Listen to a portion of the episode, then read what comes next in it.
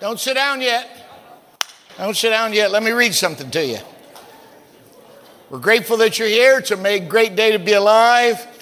Thank you all for coming. Thank you, all of our guests that are here and wonderful people that join us online from all over the place.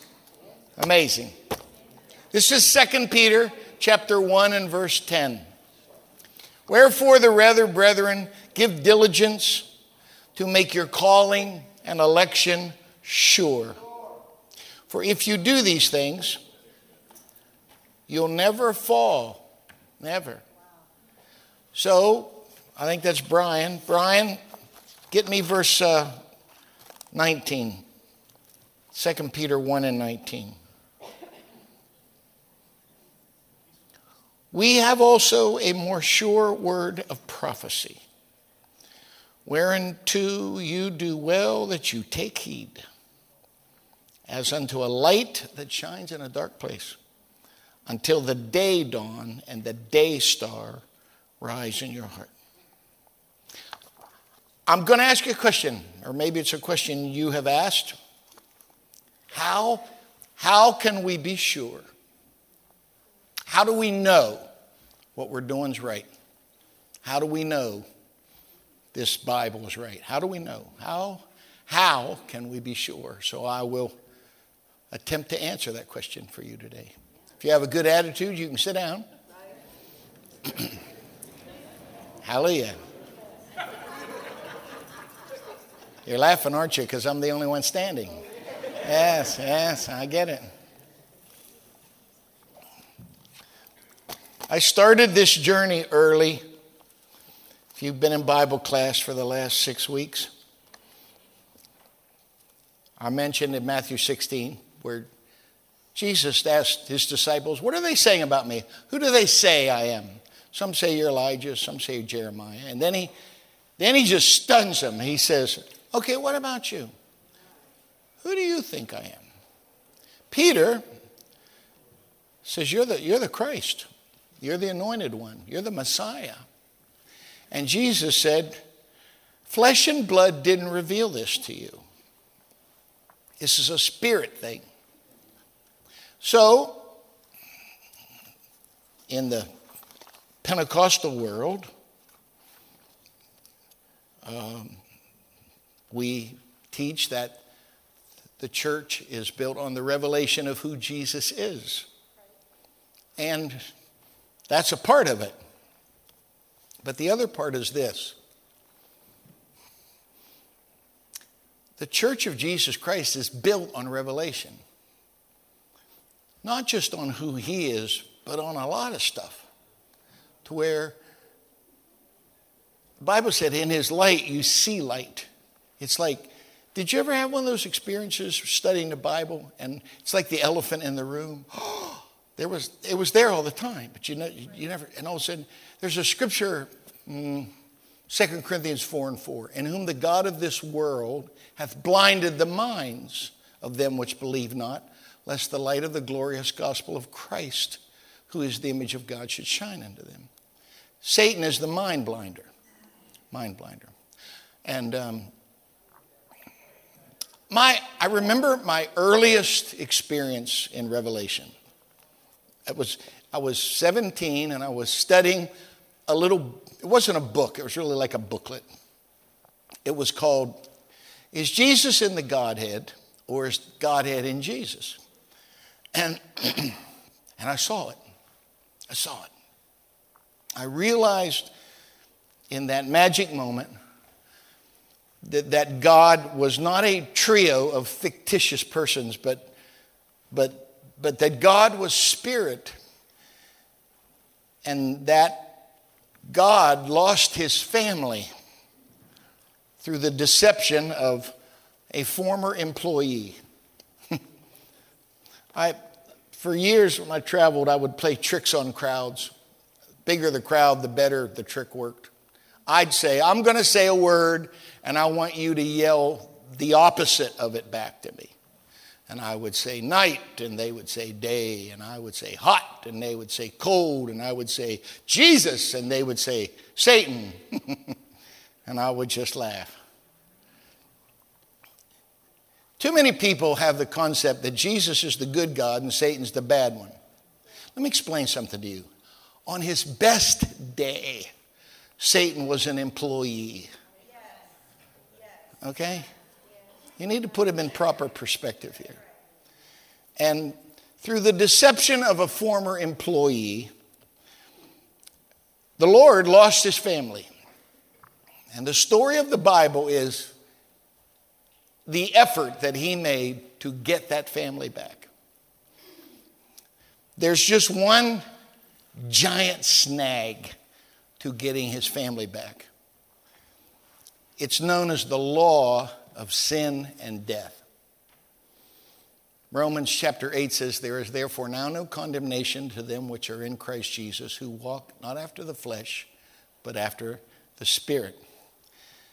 And then it talks about, For the law of the Spirit of life in Christ Jesus has made me free, watch, from the law of sin and death. Romans 6 and 23 says, The wages of sin is death. In other words, you work for someone and you earn a wage, they pay you. Well, you're going to work for sin, and it's going to pay you. And the pay that you earn for all of your effort in sin is death. The message translation says this Work hard for sin your whole life, and your pension is death. and since, you know, God wants to get his family back, but according to Romans 3, they're all, we're all sinners. We've all sinned, come short of the glory of God, and there is an immutable law in the universe. It's real simple sinners die. And when you study life and death in the Word, and I can't get sidetracked with this, life is not paychecks and vacations, and in the Word, life is Jesus Christ, and death is sin. Okay? That's why you can be dead before you die. I don't this is what it says in 1 Corinthians 15 and verse 56. The sting of death is sin. You get stung by a bee, it hurts, you get a red bump. When sin stings you, you're going to die. And it says this the sting of death is sin, watch, and the strength of sin is the law. There is a law that gives sin its strength. What's the law? What's the rule? You sin, you die. That's the rule.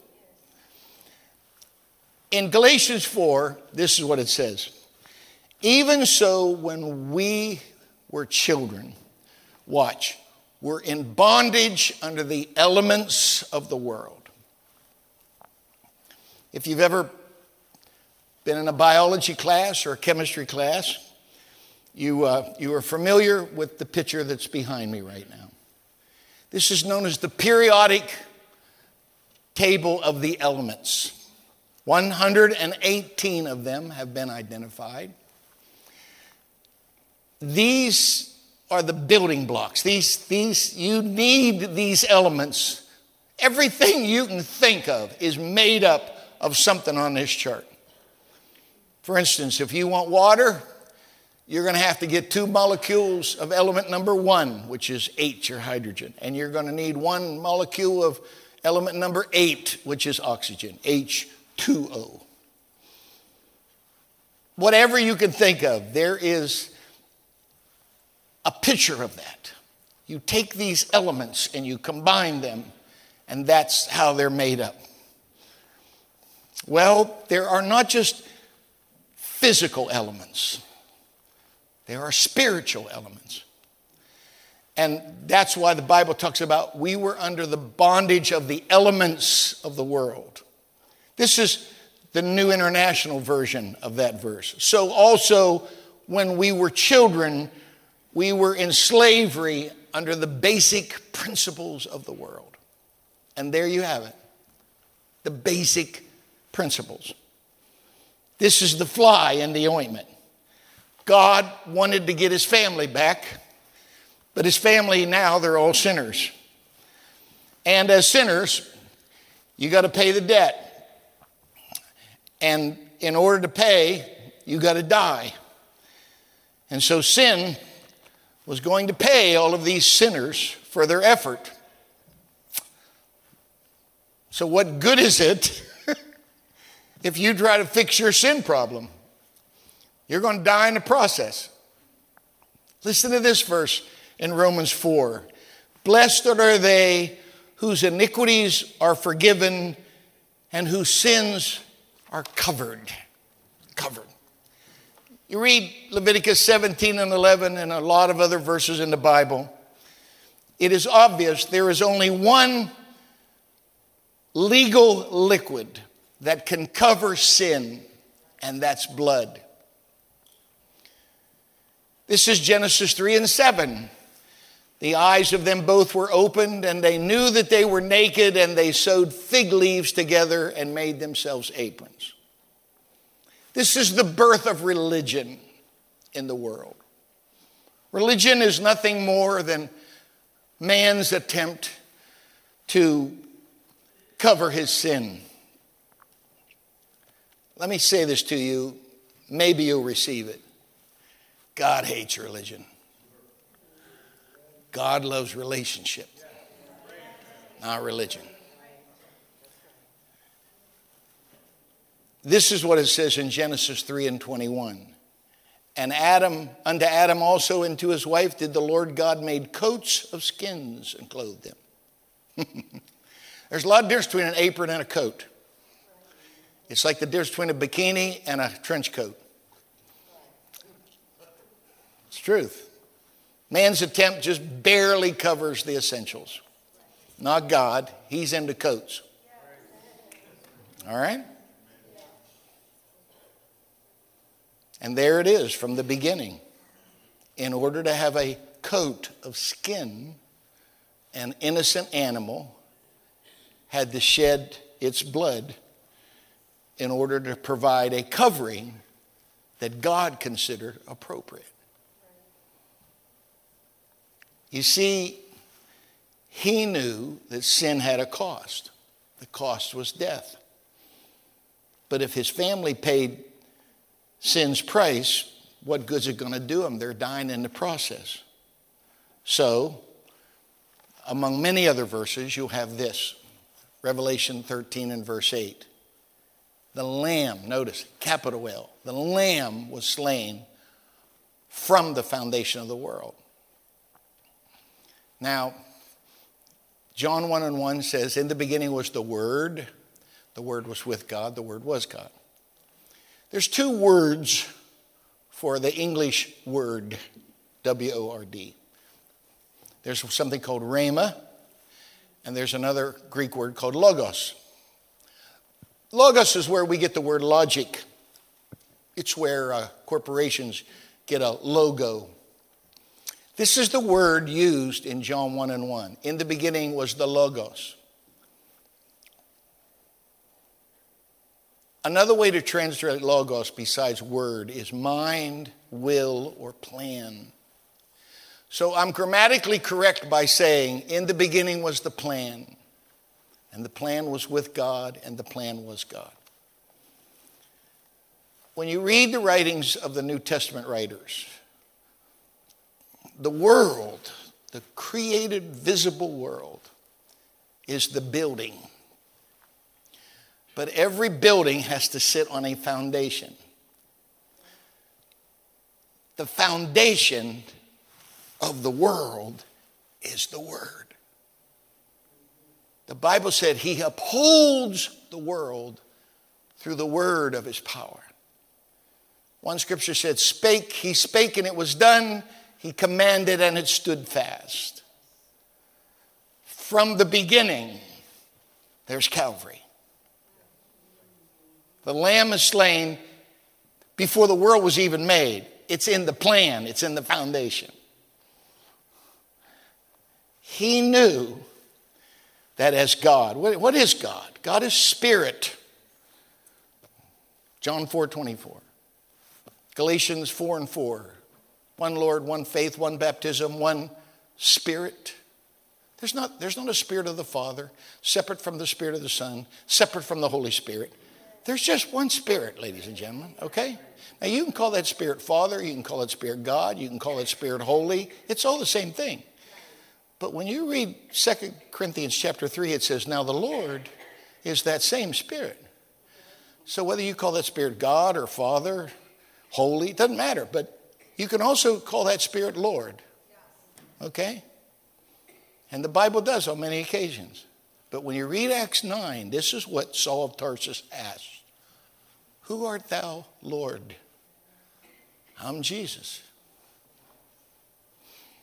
If there's only one spirit, one supreme spirit, we got a spirit, demons are spirit, angels are spirits, but there's only one supreme spirit. If that one supreme spirit is God, you can call that spirit God, you can call that spirit Father, that spirit is holy, you can call that spirit Lord, but that's what's the name?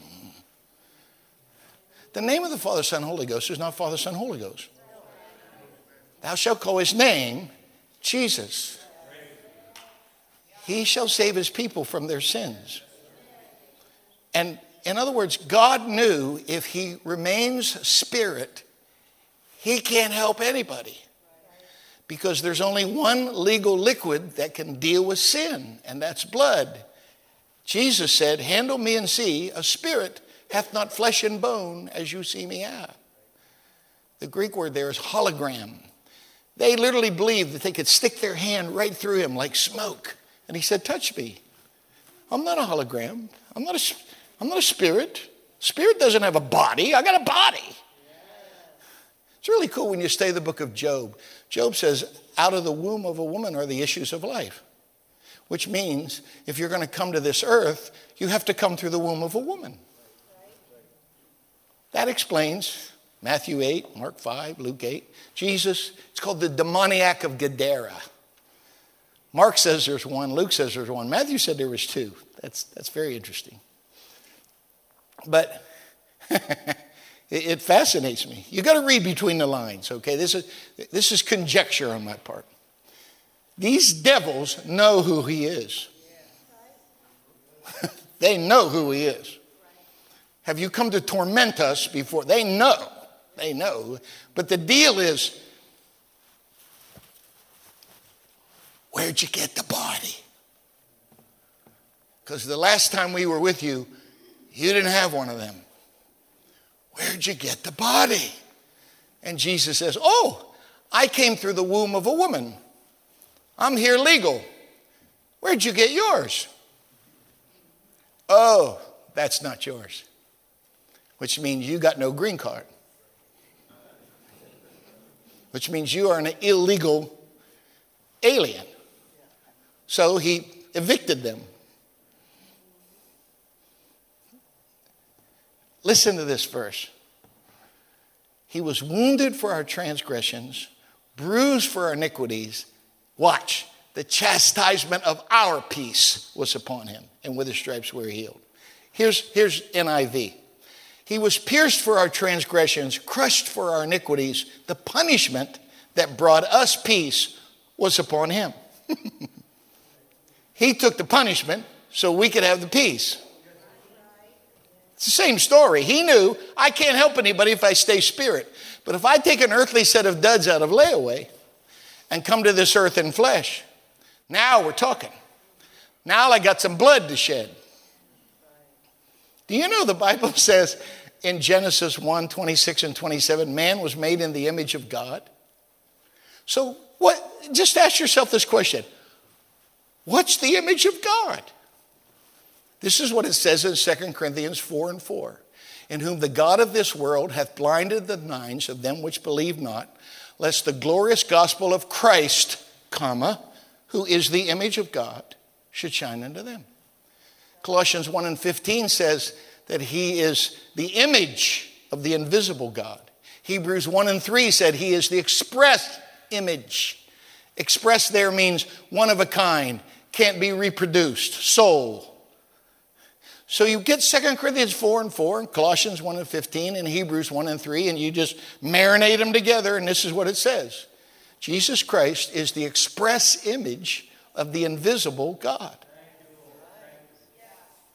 God took on flesh. That, that's powerful, ladies and gentlemen, because that's the only way he can get his family back. He's got to shed some blood. He took the punishment so we could have the peace.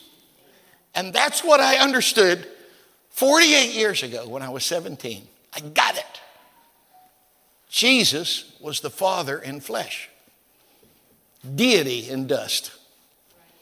Jesus was making the invisible visible. I mean, what are you going to see when you go to the New Jerusalem anyway? Are you going to see an old man and then a younger version of that old man who looks like the victim of a tragic farming accident because he's got all these scars and a bird, like some parrot on a pirate's shoulder, the dove, you know? No.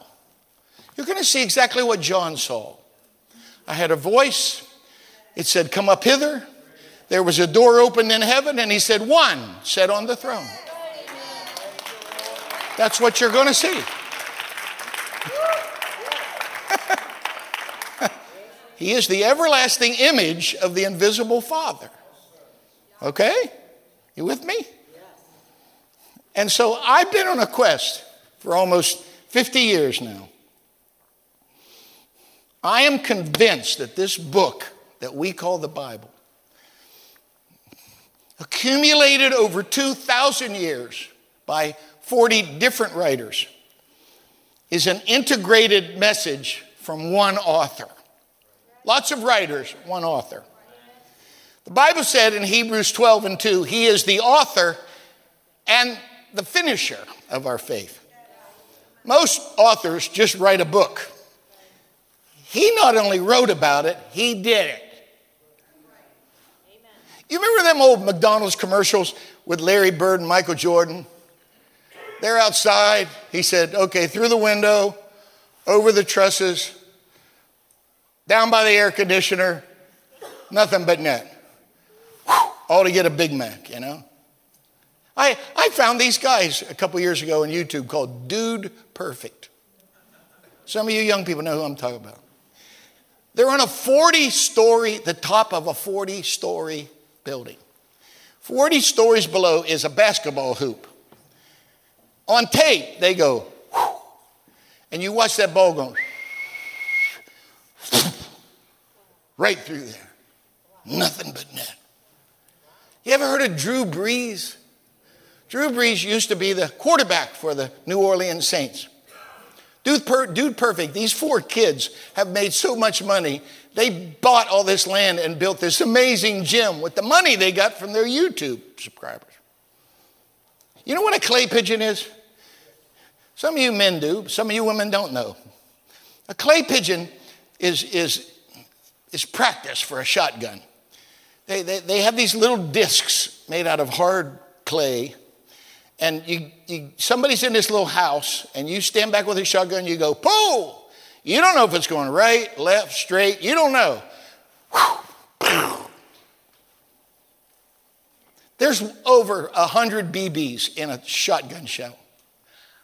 I saw Drew Brees on Dude Perfect hit clay pigeons with a football.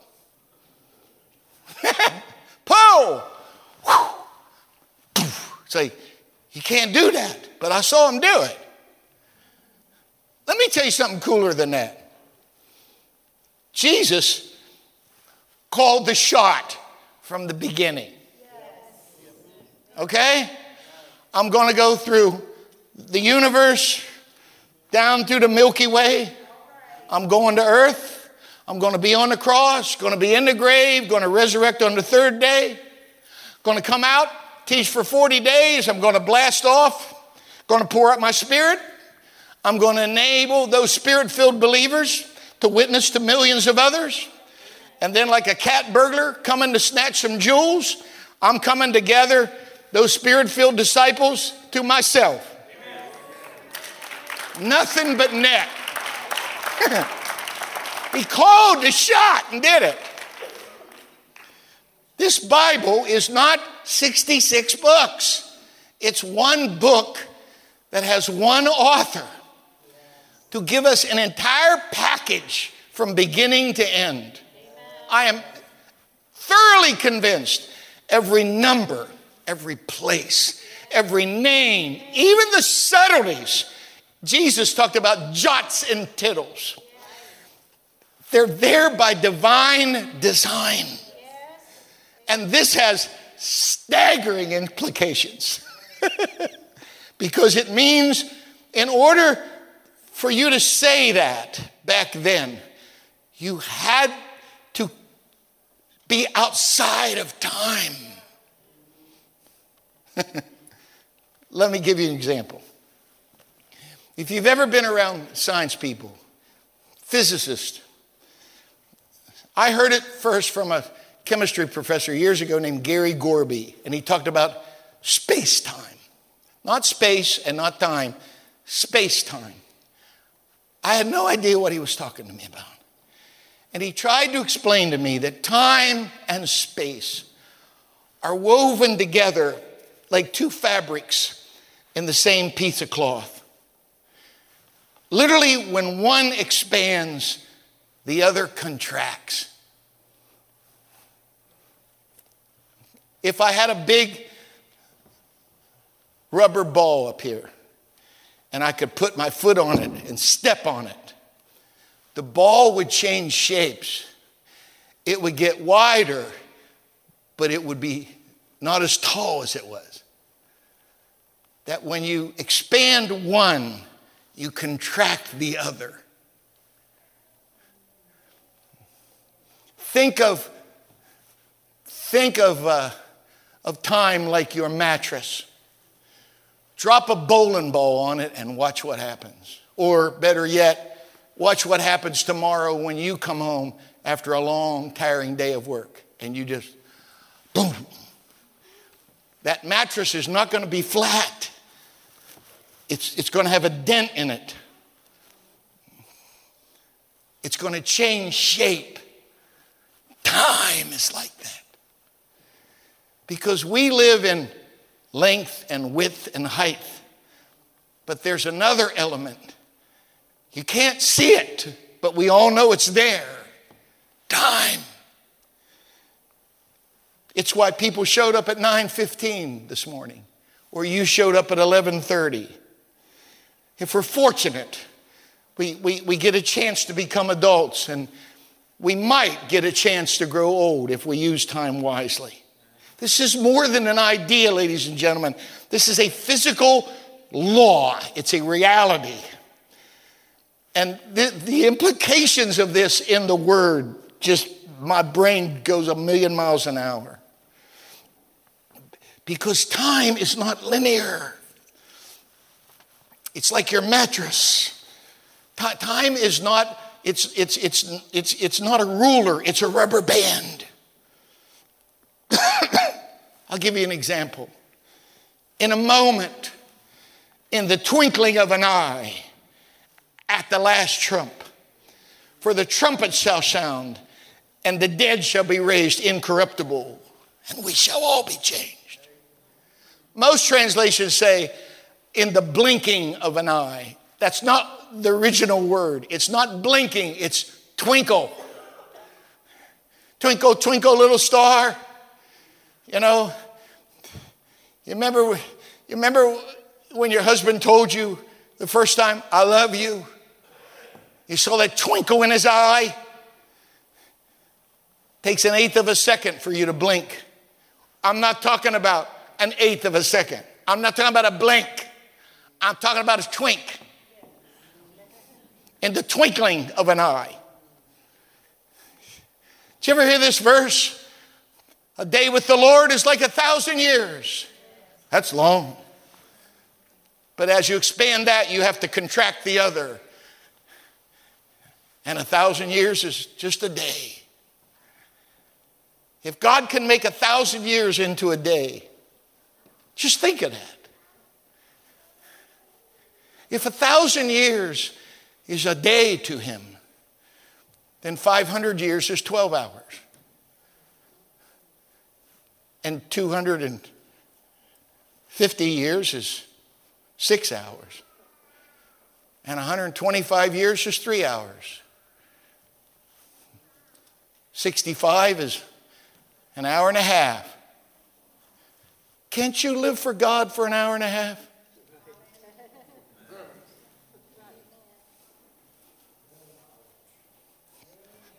If he can make a thousand years into a day, he can make a million miles be right down the street. Listen to me very carefully. Heaven's not far away. I've been in heavenly places before. You ever been in a heavenly place?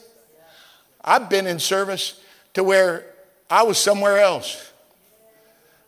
The Bible said we sit with him in heavenly places. that fascinates me. Do you know in the Old Testament tabernacle there was only one seat? There were no chairs for the preachers, there's just one seat. It's called the mercy seat on top of the Ark of the Covenant. There's another seat in the Bible known as the judgment seat of Christ. But Paul said in Ephesians, we sit with him in heavenly places. Trust me, he's in the mercy seat right now. So if you want to, you got a choice. You can either sit in the mercy seat with him, or you can sit in the judgment seat all by yourself. Which one would you rather do? I'd rather sit in the mercy seat with Jesus and be all alone in that self righteous judgmental chair that so many Christians live in. Just a thought. Let me explain this into the Bible. Here's Numbers 21. Numbers 21, they have just won this amazing victory over what's known as the Amorites. The 40 years are coming to a close. They're about to go into Canaan. You would have thought, after achieving this amazing victory over the Amorites, they'd be so excited about their God. Instead, they fall back into the old familiar pattern of, of, of just moaning and complaining. God gets mad at them. And it said he sent snakes, fiery serpents, and thousands of these people are dying. So they got the message. We botched, we messed up. They start to repent. They go to Moses and say, Moses, would you ask God to fix this for us? So Moses prays to the Lord, and this is what the Lord says I want you to get, they're known in the Bible as cunning artificers. I, I want, the metalsmiths. Um, for years, blacksmiths were considered wizards. Get a, get, get a blacksmith and get a piece of brass and make a snake. Put it on a long pole and lift it up when the people get bit by a snake, if they'll just by faith look at the snake on the pole, it'll be anti venom and they won't die. Which is exactly what happened. it's just this I found this verse. It's 2 Kings 18 and verse 4. It's talking about a king named Hezekiah. He removed the high places and broke the images, cut down the groves, and broke in pieces the brazen serpent that Moses had made. For under those days the children of Israel did burn incense to it. Hezekiah called it Nehushtan, which just means it's just a piece of brass. Here's what's fascinating to me the time element between 2 Kings 18 and Numbers 21, when when, when, when that snake was originally built? it's 850 years. They're, they're in Canaan now, and all of a sudden, some dude's got a yard sale, and he goes over to his neighbor and said, Hey, what's that thing you got in the back of your garage with that tarp on it? He goes, Oh, wait till you see this. Whew. That's one of the gods that got us out of Egypt. Oh, that's that snake. Yeah. They start burning incense to it and start worshiping it. This is one of the gods that got us out of Egypt. I've said this every now and then. I'm so glad we never found that rooster that preached to Peter. We'd have stuffed that sucker and charged five bucks admission to see this is the rooster. Or that donkey that spoke to Balaam. We're like baseball memorabilia collectors, you know. Guess what this is? This is one of the nails that held Jesus to the cross. There's hundreds of them around the world. Just memorabilia, stuff. He breaks it in pieces and he said, It's piece of junk. It was meant to be used for one particular time. Now, jump ahead to John chapter 3. His name is Nicodemus. In our world, he would probably be a Supreme Court justice. He doesn't want to mess up his image, so he sneaks in by night and he says, Jesus, there's no way you could do this stuff unless God's with you. And you have this fascinating, amazing lesson that Jesus gave to Nicodemus about being born again. But watch what it says in John 3, verse 14. And as Moses lifted up the serpent in the wilderness, even so must the Son of Man be lifted up, that whosoever believeth in him should not perish, but have, ever have eternal life. And you all should know the next verse. For God so loved the world that he gave his only begotten Son. You got to understand something, ladies and gentlemen. this is, we're, we're talking 1,400 years later. Jesus is explaining to Nicodemus what nobody ever understood. Because what you got to realize in the Bible, up into the, the snake is sin, the snake is evil. Brass was judgment. The first thing you saw when you came through the gate to the outer court was the brazen altar. It's the biggest, it should always be the biggest thing in our life, the altar. But it's made out of brass.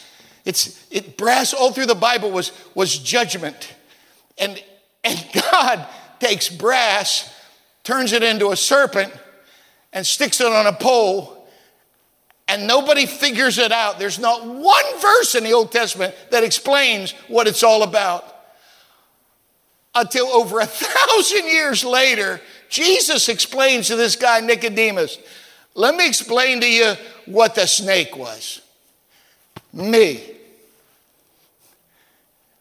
Because to so many people, the snake was sin and brass was judgment.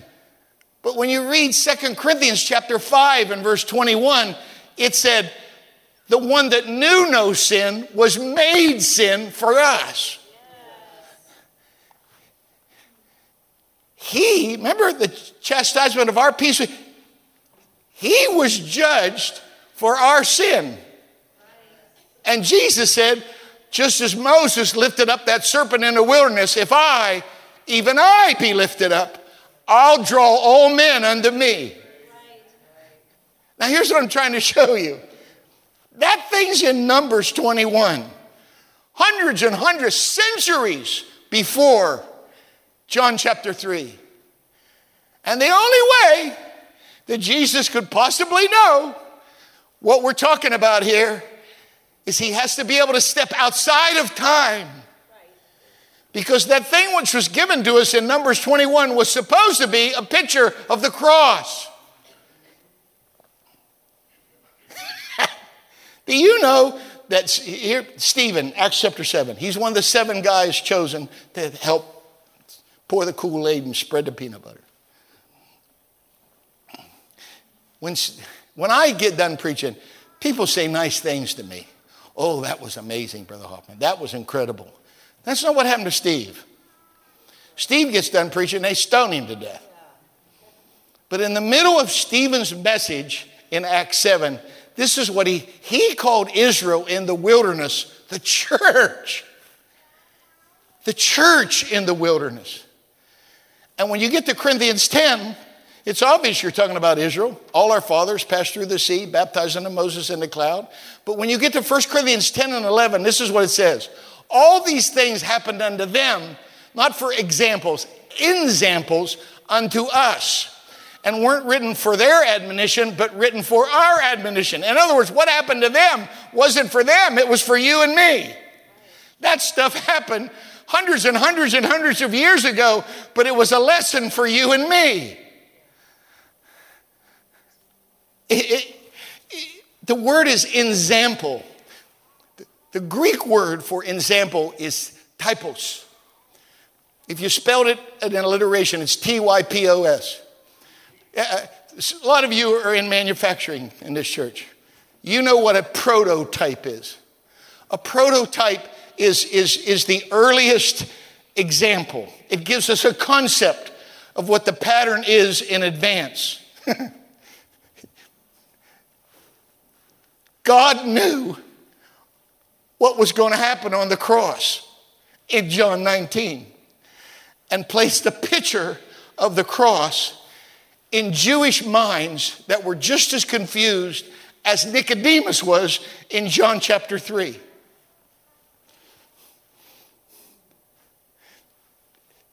This is what rabbis call remez.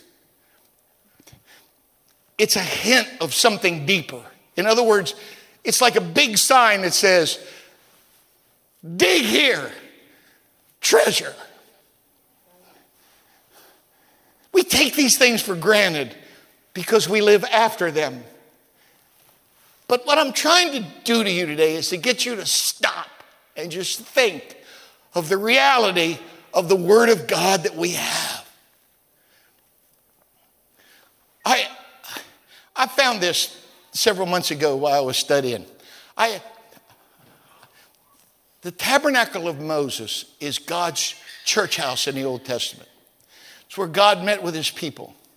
The tabernacle of Moses was in the middle of the camp. They, they, 42 different times they set up camp. The tabernacle of Moses is in the middle of the camp. And the 12 tribes camped around the tabernacle.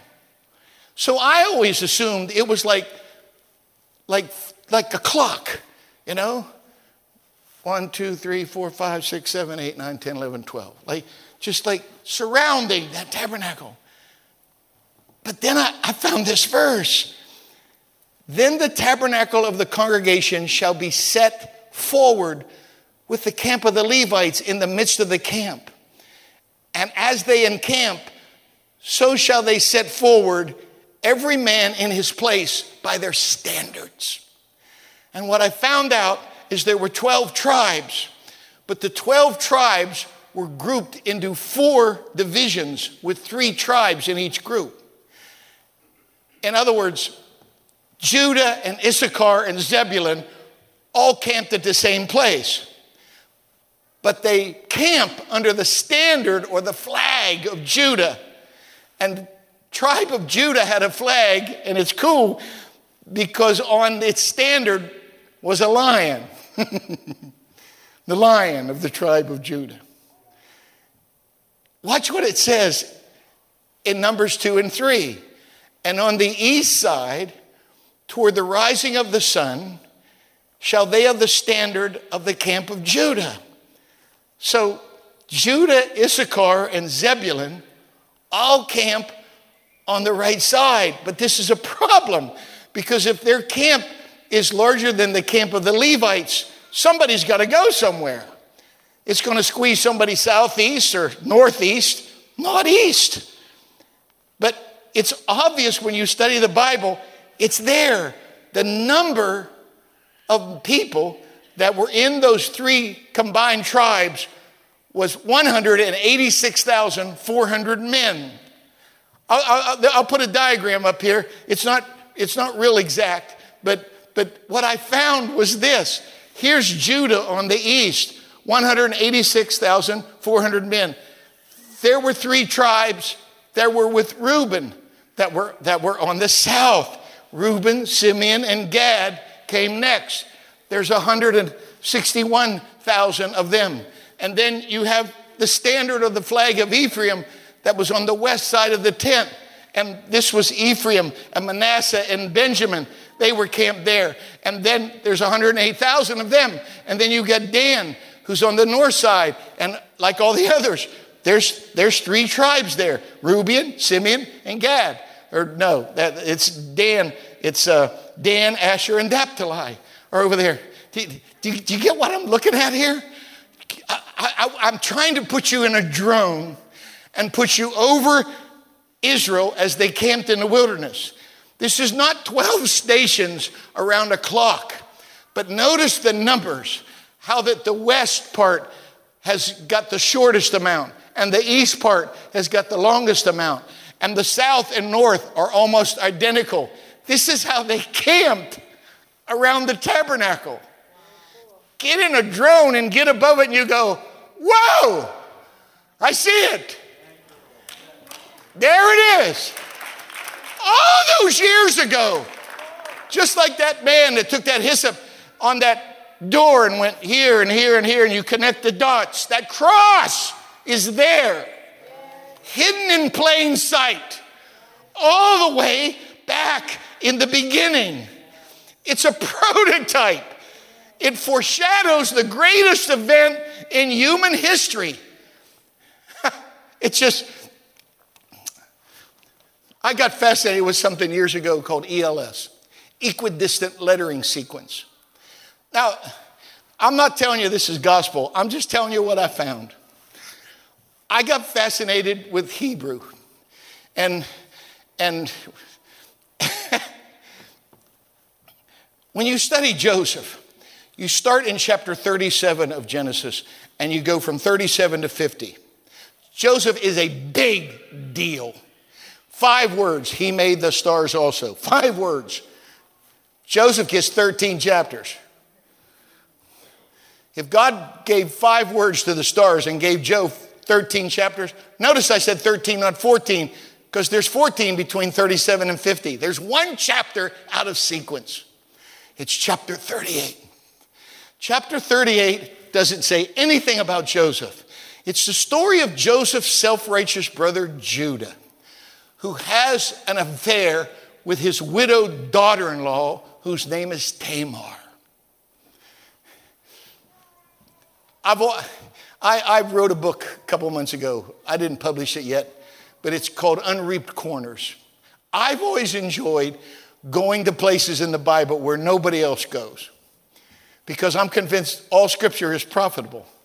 And, and, and, and so I got fascinated with these lineages you know, this guy beget this one. Nobody reads that stuff except Harold.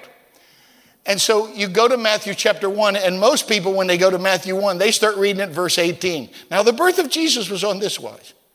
But there's 17 verses of begats before verse 18. And when you study the lineage of Jesus, there's all these men mentioned, but there's only four women. Four women are mentioned by name in the lineage of Jesus. Now, now, now here we go. Bathsheba is mentioned. She's Uriah's wife that had an affair with King David. Okay? you've got Tamar mentioned, who had an affair with her father in law. You've got a woman by the name of Ruth, who comes from the place that Psalms calls the washpot. And then you've got a prostitute by the name of Rahab, who lived in Jericho. There's only four women mentioned in the lineage of Jesus Christ. All four of them got this big scarlet letter on their forehead. But this is what you better remember. All four of them gals played a role in bringing Messiah to the world. What a mess. what a mess the lineage of Jesus is. But out of that mess came the greatest miracle you could ever imagine. See, see, I don't care if your mom was a whore or if your daddy was Jeffrey Dahmer. I'm telling you, any man or woman in Christ is a new creation. All things are passed away, all things are become new. Ah, oh, Jesus. so I'm studying Genesis 38. I'm thinking, there's got to be something in here. So I take Genesis 38 and I find it in Hebrew. No ands or these or any of this, you know, adverb stuff we got in it. No, no, no, no. Hebrew's a whole different angle. And you go, you know, from right to left and you go bottom to top. And, and so I, I've always been fascinated with Jubilee, Leviticus 25. 49 years, seven Sabbaths plus a day. 49 and 50 are a big deal in the Bible. And so it, it, it, it's just a fluke. It's just a fluke. So I, I start counting. I go to Genesis 38 in Hebrew, and I, my daughter, Ashley, I buy her these books. It's just a square jumble of letters. But beside, you know, beside of all those letters, there's all these words. Find these words in here. Some of them go up, down. Some of them go left or right. Some of them go like this. You know what I'm talking about? That's ELS. That's equidistant letter and sequence. I go into Genesis 38 and I count 49 letters, and guess what I find? Boaz. Bam! I count 49 more letters and I come to Obed. I count 49 more letters and I come to Jesse. I come to 49 more letters and I come to David. I'm trying to show you something. David is not an afterthought, it's in me. it, it, it just, Isaiah 53, to people that study ELS, Isaiah 53 is known as the Holy of Holies. When you study Isaiah 53 in Hebrew, it's really, really cool because Peter's there, Matthew's there, John is there, Andrew's there, Philip is there, Thomas is there, James is there. There's even a reference to James the Less and James the Greater, James the brother of John. But there's another James who's known as the half brother of Jesus. He's mentioned there. And the one name that is obvious, so conspicuous by his absence, is Judas. It's not there. You say, ah, oh, you're, you're tripping, Pastor Hoffman. Where in the world are you going with this? Watch. I'll tie this all together. Watch. Here's 2 Peter 1 and 16. For we have not followed cunningly devised fables when we made known unto you the power and coming of our Lord Jesus Christ, but we were eyewitnesses of his majesty. If you've ever been to court, you've got circumstantial evidence, and then you've got the, the, the, the, the Holy of Holies, man, an eyewitness. If you have an eyewitness, I saw him do that. I saw her do that. That's a big deal in court, ladies and gentlemen. This is what Peter is talking about. I I, I saw him walk on water. I saw. I, I Bartimaeus was blind. I saw him make that guy see. I saw that. This is verse 16 of 2 Peter chapter 1. But listen again with revelation to 2 Peter 1 and 19. But we have also a more sure word of prophecy. He's saying, I saw Jesus do all these miracles. I saw him die. I saw him resurrect. But he said, That's me. Let me tell you about you. You didn't see what I saw, but you got something better than what I saw because he said, You've got prophecies. And those prophecies are very sure words. And he said, The power of the prophetical is even greater than the power of the miracles that Jesus did. Because he said, if you understand the prophecies, there's a more sure word there than in the miracles. Let's take the number 100. There's another way to write 100 10 to the second power. Your duplicate, 10 times 10 is 100. Let's say I got a bucket up here today, 100 silver dollars. And I take one of these silver dollars and I get some fingernail polish and I put some fingernail polish on one of those silver dollars and I put it in the bucket and I shake it and I blindfold you and say, let's see if you can pick the silver dollar out of the bucket. You got a one in 10 to the second power chance of finding that silver dollar. You have one chance in a hundred. I can show you how that the prophecy said he's going to be born in Bethlehem. I can show you where Zechariah said he's going to ride on the colt of a donkey. I can show you where Zechariah said in chapter 11 they're going to pay 30 pieces of silver for him. I can show you where David prophesied and said, They're not going to break one of his bones. Read the book of John. They broke the legs of the man on the right, the legs of the man on the left, but when they came to Jesus, he was dead already. That the scripture might be fulfilled, that none of the bones would be broken. I can go on and on and on. I can show you how in Hosea, he said he's going to die, but on the third day, he's going to be resurrected. I, I, have given you eight different prophecies. What we're dealing with here is one to 10 to the 17th power. In other words, in order for me to explain to you how much that is, 1 times 10 to the 17th power, I'm going to need a bigger bucket. So I'm going to get a piece of property the size of Texas. And I am going to bury Texas with two feet of silver dollars. From Amarillo in the west, all the way to Houston in the east from Dallas in the north all the way down to the valley in the south. I'm going to bury Texas two feet in silver dollars. I'm going to fly over Texas in a helicopter. I'm going to take that one silver dollar that I painted and I'm going to throw it out the helicopter. And then I'm going to get you and I'm going to blindfold you. And I'm going to say, find the silver dollar. You get one chance. That's the odds of 1 times 10 to the 17th power. That's just eight prophecies. That's the possibilities that those eight could be possibly right. I got over 300 prophecies that Jesus fulfilled during his ministry and his death. And what are the chances of that? You can't calculate that. Say, what are you talking about, Brother Hoffman? I'm telling you that this book, how can you be sure? Because the Bible said there's one Lord, one faith, one baptism, one Father of all who's in you and through you.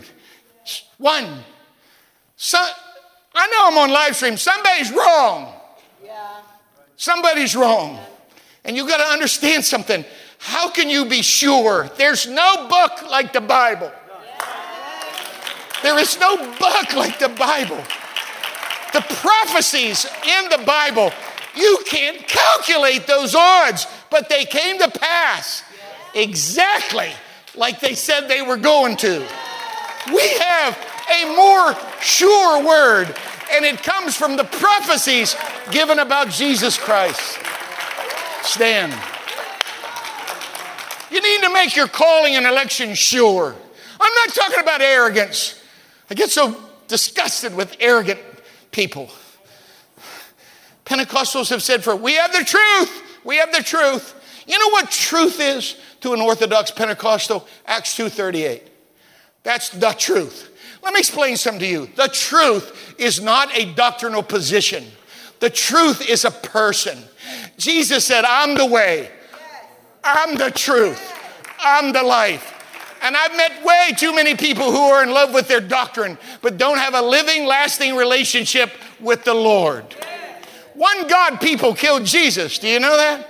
Do you know there's a woman in the New Testament followed one of the apostles and said, This is the man of the Most High God. Whatever he says, you need to do it. He turned around and cast the devil out of her. There's nothing wrong with what she said. Her spirit was wrong. What are you saying, Pastor Hoffman? All of a sudden it's the day of Pentecost. And there's about 3,000 people that have gathered on Solomon's porch. These guys never left Oakland County. How can they speak in my language? How can I hear them magnify God in a language that I know they don't know, but I know? And some smart aleck said, ah, they're drunk. And that's all Pete needed. He said, yep, you're right. They're drunk. Not like you think, though. I heard an old man preach a sermon years ago. He said, We ain't drunk as we pose to be. Hmm. He gives this short little sermon, and all of a sudden he says in verse 36, Guess who the guy was on the middle cross 50 days ago? Your Messiah. When they heard this, it was like someone drove a stake in their heart. You mean we've been waiting for him since Abraham? You mean we've been waiting for him since Moses? Peter said, Whoa, whoa, whoa, whoa, whoa. Don't give up yet. There's a way out. He left you an option. Repent and be baptized in the name of Jesus Christ for the remission of sins. And you shall be filled with the gift of the Holy Ghost. For the promises unto you and unto your kids and unto your grandkids and unto people that aren't your, well, they're all really our biological family when you get down to it. You understand the implications of this, ladies and gentlemen? My, my, my, my head hurts. My head hurts. All of these prophecies, by chance. There they are. And it's not by chance that you are where you are right now. Because the Bible said your steps are ordered, your times are in His hands. The puppet master of the universe has divided. How many things tried to keep you from church today? How many different things tried to stop you from being in the house of God today? Yet here you are. Steps are ordered. Do you understand what's going on here? There's a God that's trying the best he knows how to put a message to you that there's hope.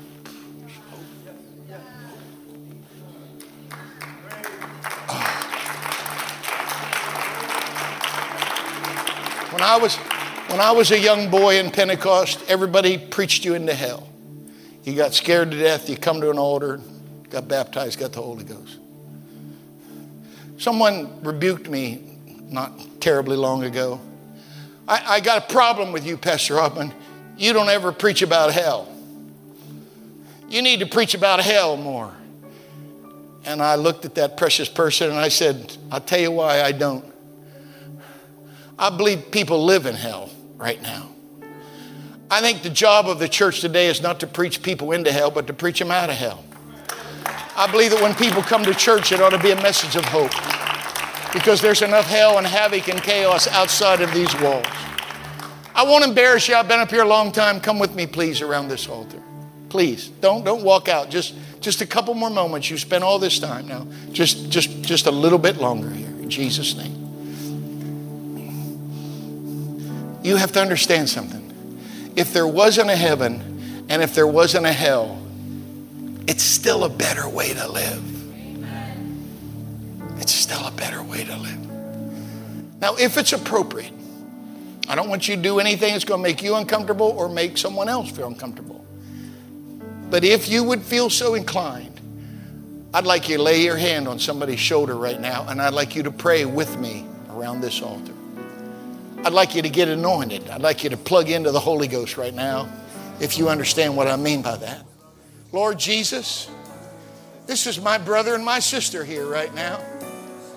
I think I know them well, but I, I may not know them well. I know you well.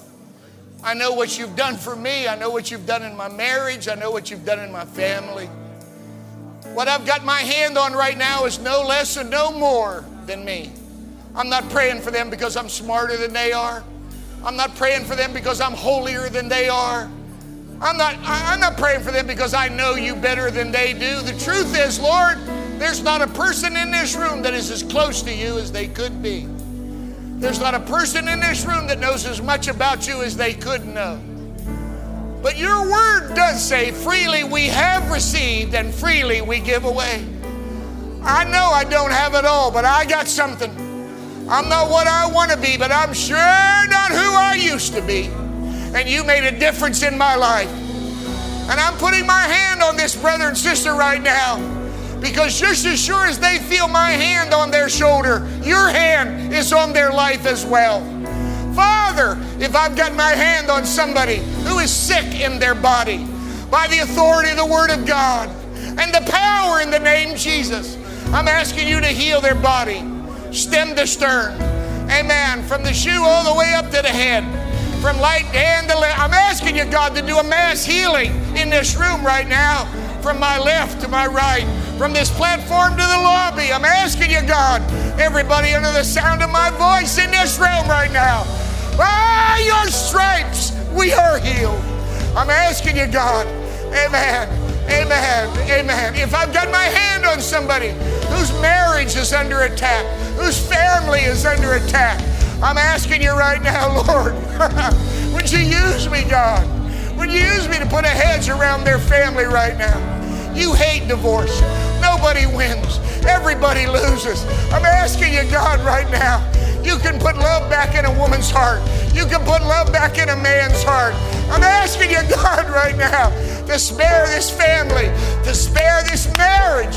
If I'm praying for somebody right now that's lost their way and they don't know what to do, I'm asking, I'm asking you, Lord, right now.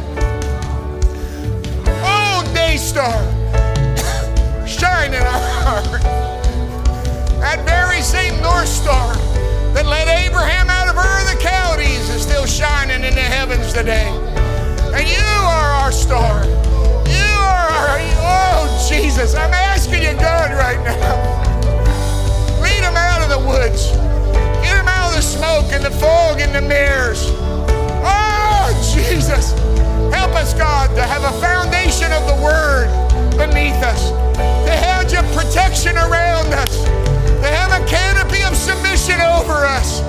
I'm asking you, Lord Jesus, let there be a revival in the church and a harvest in the city. Oh God, how in the world are we ever going to have a harvest if the church doesn't have a revival? Oh Jesus, I'm the pastor, but like shepherd, like sheep. If this church is dead, it's because I'm dead. If this church is lifeless, it's because I'm lifeless. If this church is carnal, it's because I'm carnal. I'm asking you, God, as pastor, forgive me. I'm asking you, God, to cleanse my heart from all iniquity and all wickedness. Oh, Jesus,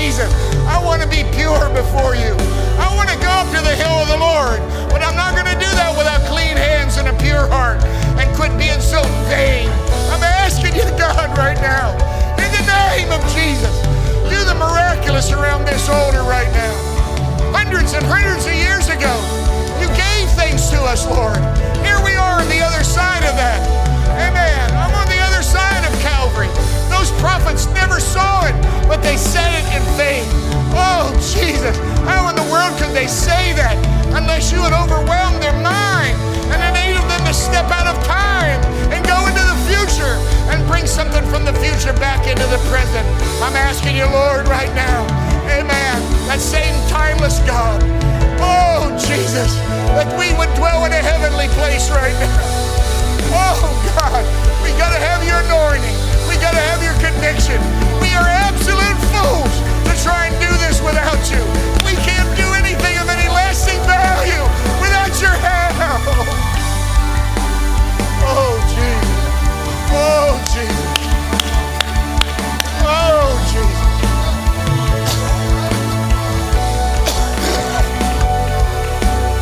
I don't want to be arrogant, but I intend to be sure.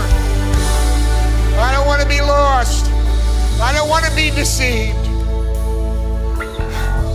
Oh, Jesus. I don't want to have a pearl and end up throwing it in front of the pigs. I'm going to buy the truth, and I'm never putting it on the market again. We make a covenant around this altar today, Lord. We're going to please you with our lives. We're going to live our life in such a way that you will smile. That's my boy there. That's my girl there. We owe. We owe this city one more revival. We owe this city one more sovereign.